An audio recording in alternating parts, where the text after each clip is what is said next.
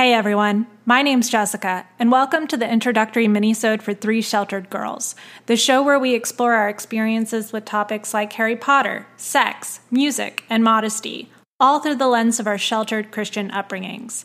In this short episode, Ashley, Sarah, and I take some time to share a little more about our backgrounds and how we came up with the idea for Three Sheltered Girls.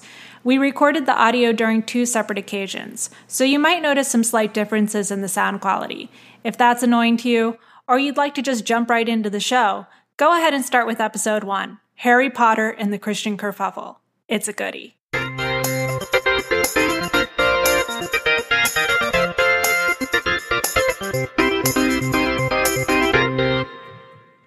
Let's get this party started.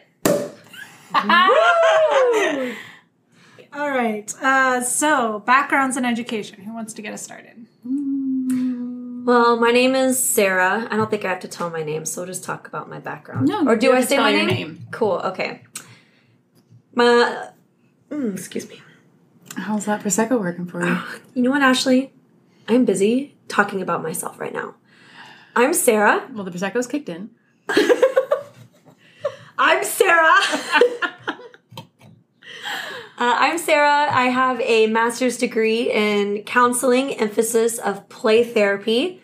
My bachelor's degree is in psychology with a minor in Spanish. I currently work in software. There's not much more to it than that, guys. Took a turn I took a sharp left turn. to where we did not expect. I just really wanted to um, make zero sense of my life and and just really. You know, he wanted to make money. I did. I did want to a make great money. observation. Well, tell me, Ashley, about your background. Okay, I'm Ashley. Hi, Ashley. I have a degree in digital and print news journalism from the University of North Texas, and I currently work as a copywriter. And I write about shoes and handbags. Uh, but before that, I was a reporter for quite some time. But similarly to you, Sarah, it is um, not as beneficial in the job field as it was in the degree because it definitely is an underpaid and underappreciated position. So Well, copywriting's hard. Like I tried to make jewelry findings sound good for a living for about a year there, and that's hard.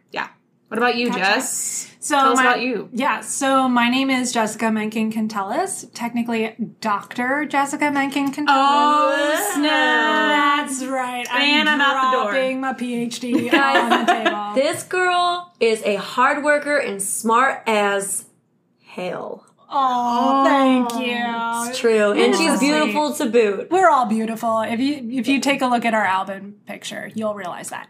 Anyway, so um, I'm a baby PhD. I just finished it in 2018, and I'm trying to publish my creative writing. Hasn't happened yet. I just got my first rejection letter from a literary Hey, magazine. no, that just means that they don't appreciate you like we do. So you're Actually, find he had a lot of great things to say. The editor. He just said it wasn't right for their. I don't know who he is, but I don't like him.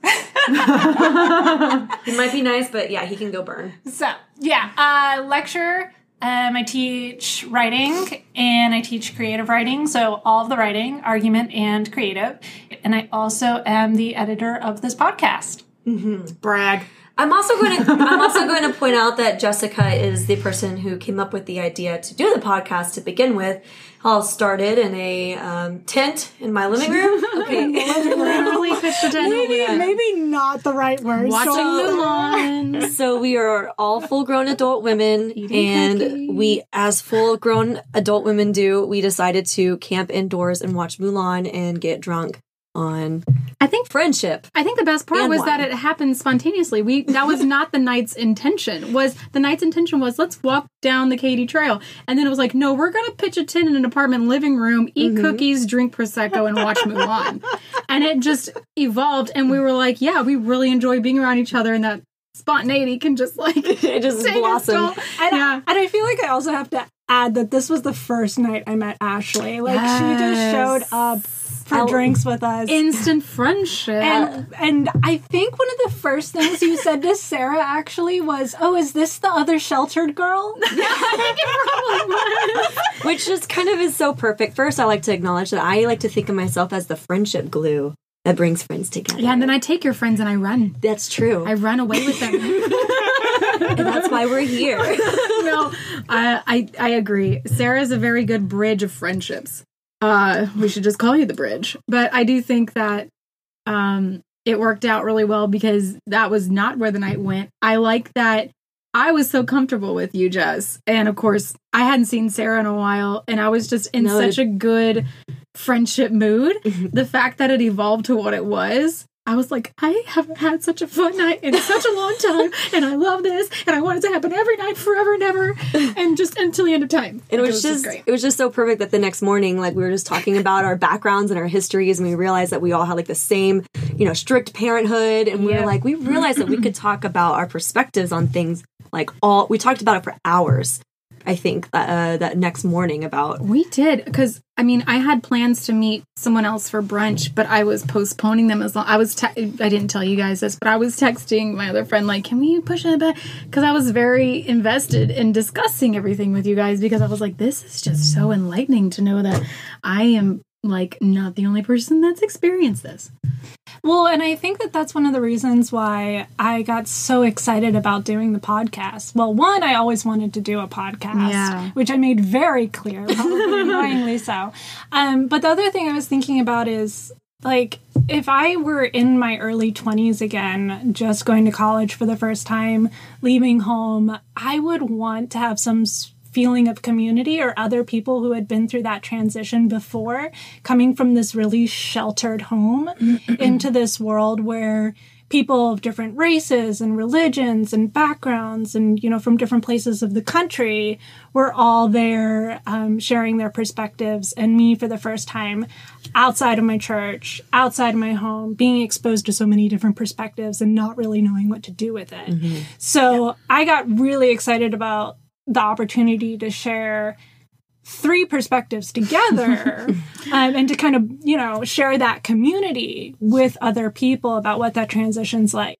So the purpose of this show is basically a show about us talking about our history is very narcissistic talking about ourselves. Oh, it's so self-involved. and um, our past in the church and our sheltered upbringing. So um, tell me something about your shelter All right, so my mother was a pastor, and she was she was my children's pastor. And whenever I became a youth, she became my youth's pastor.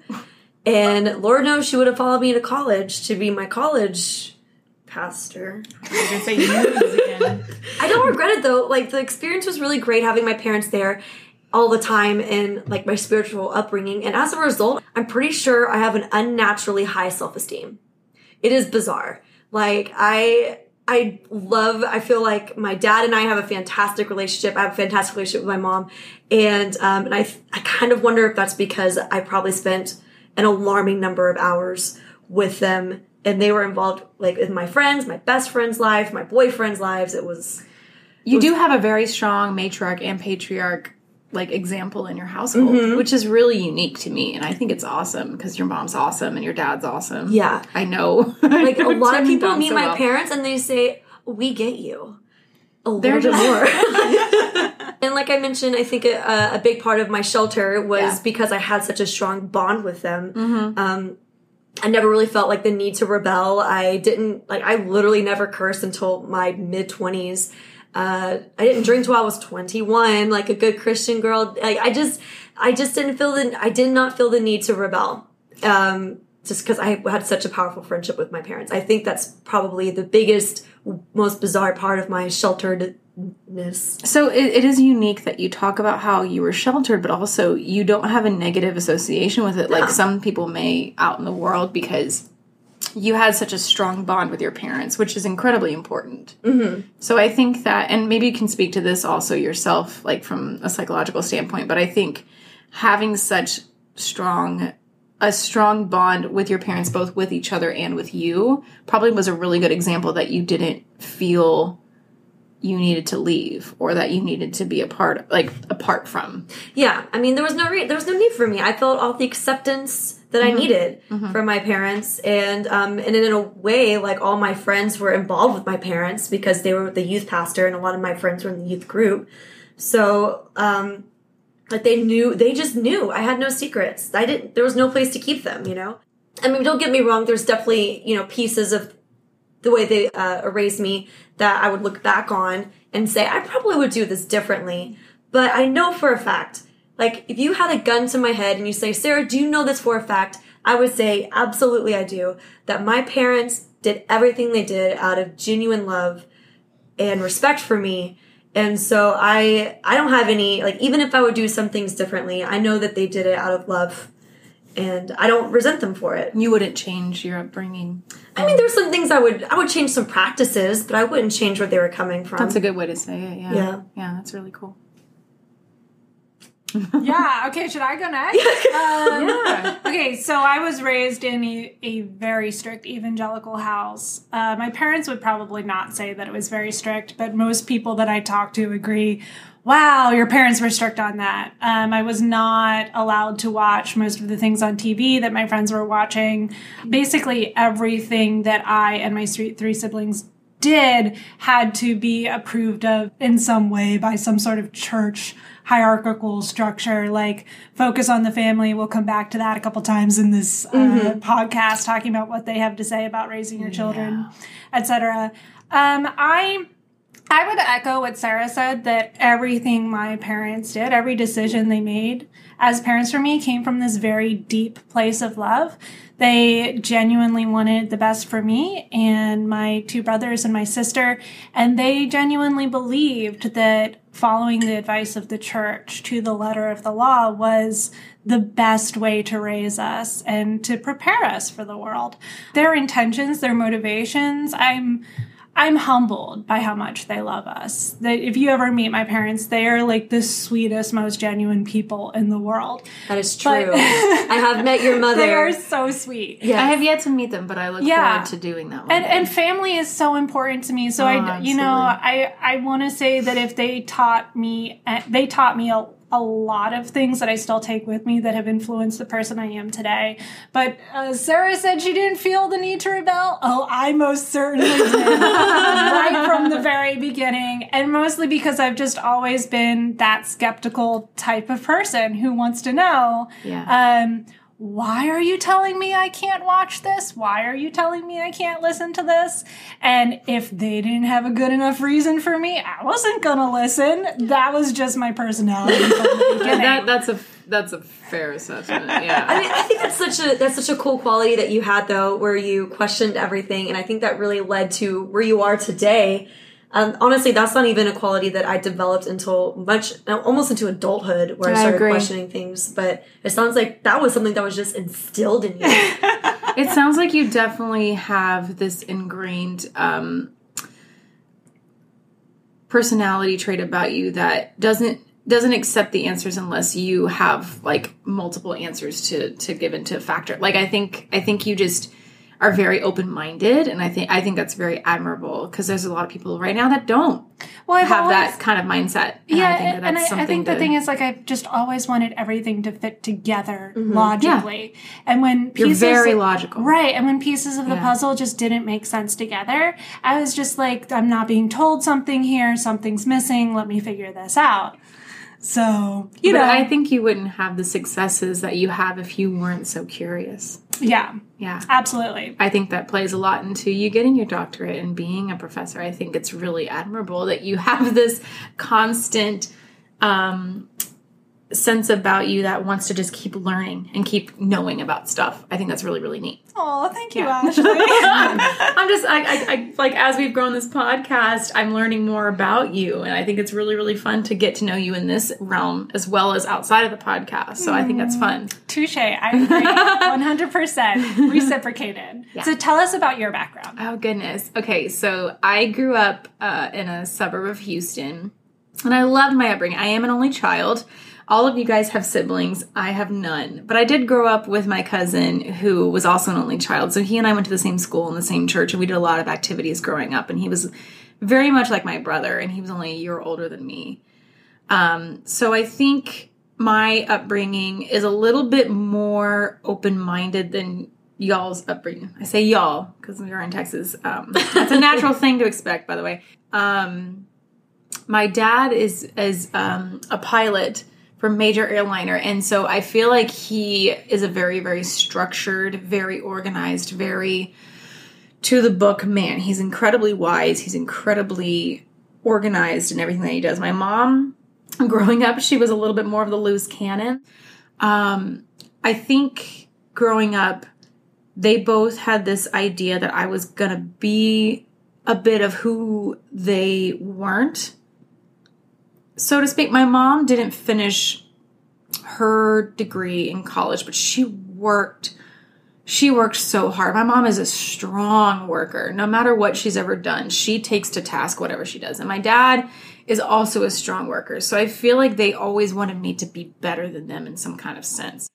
Um my mom, you know, she was like she's like if you don't kiss a boy until you're 16, then you get a cruise for your 16th birthday. And I feel like now I see so strongly that was her way of just keeping me away from boys in general because she just knew that was going to be trouble because it was trouble for her. She, you know, was the rebellious child and went and hung out with all these people. So I feel like my parents tried really, really hard in a strict way to, to, to keep me from being who they didn't want me to be in their minds. So, Do you think uh, a lot of that strictness came from you being an only child? yes, absolutely.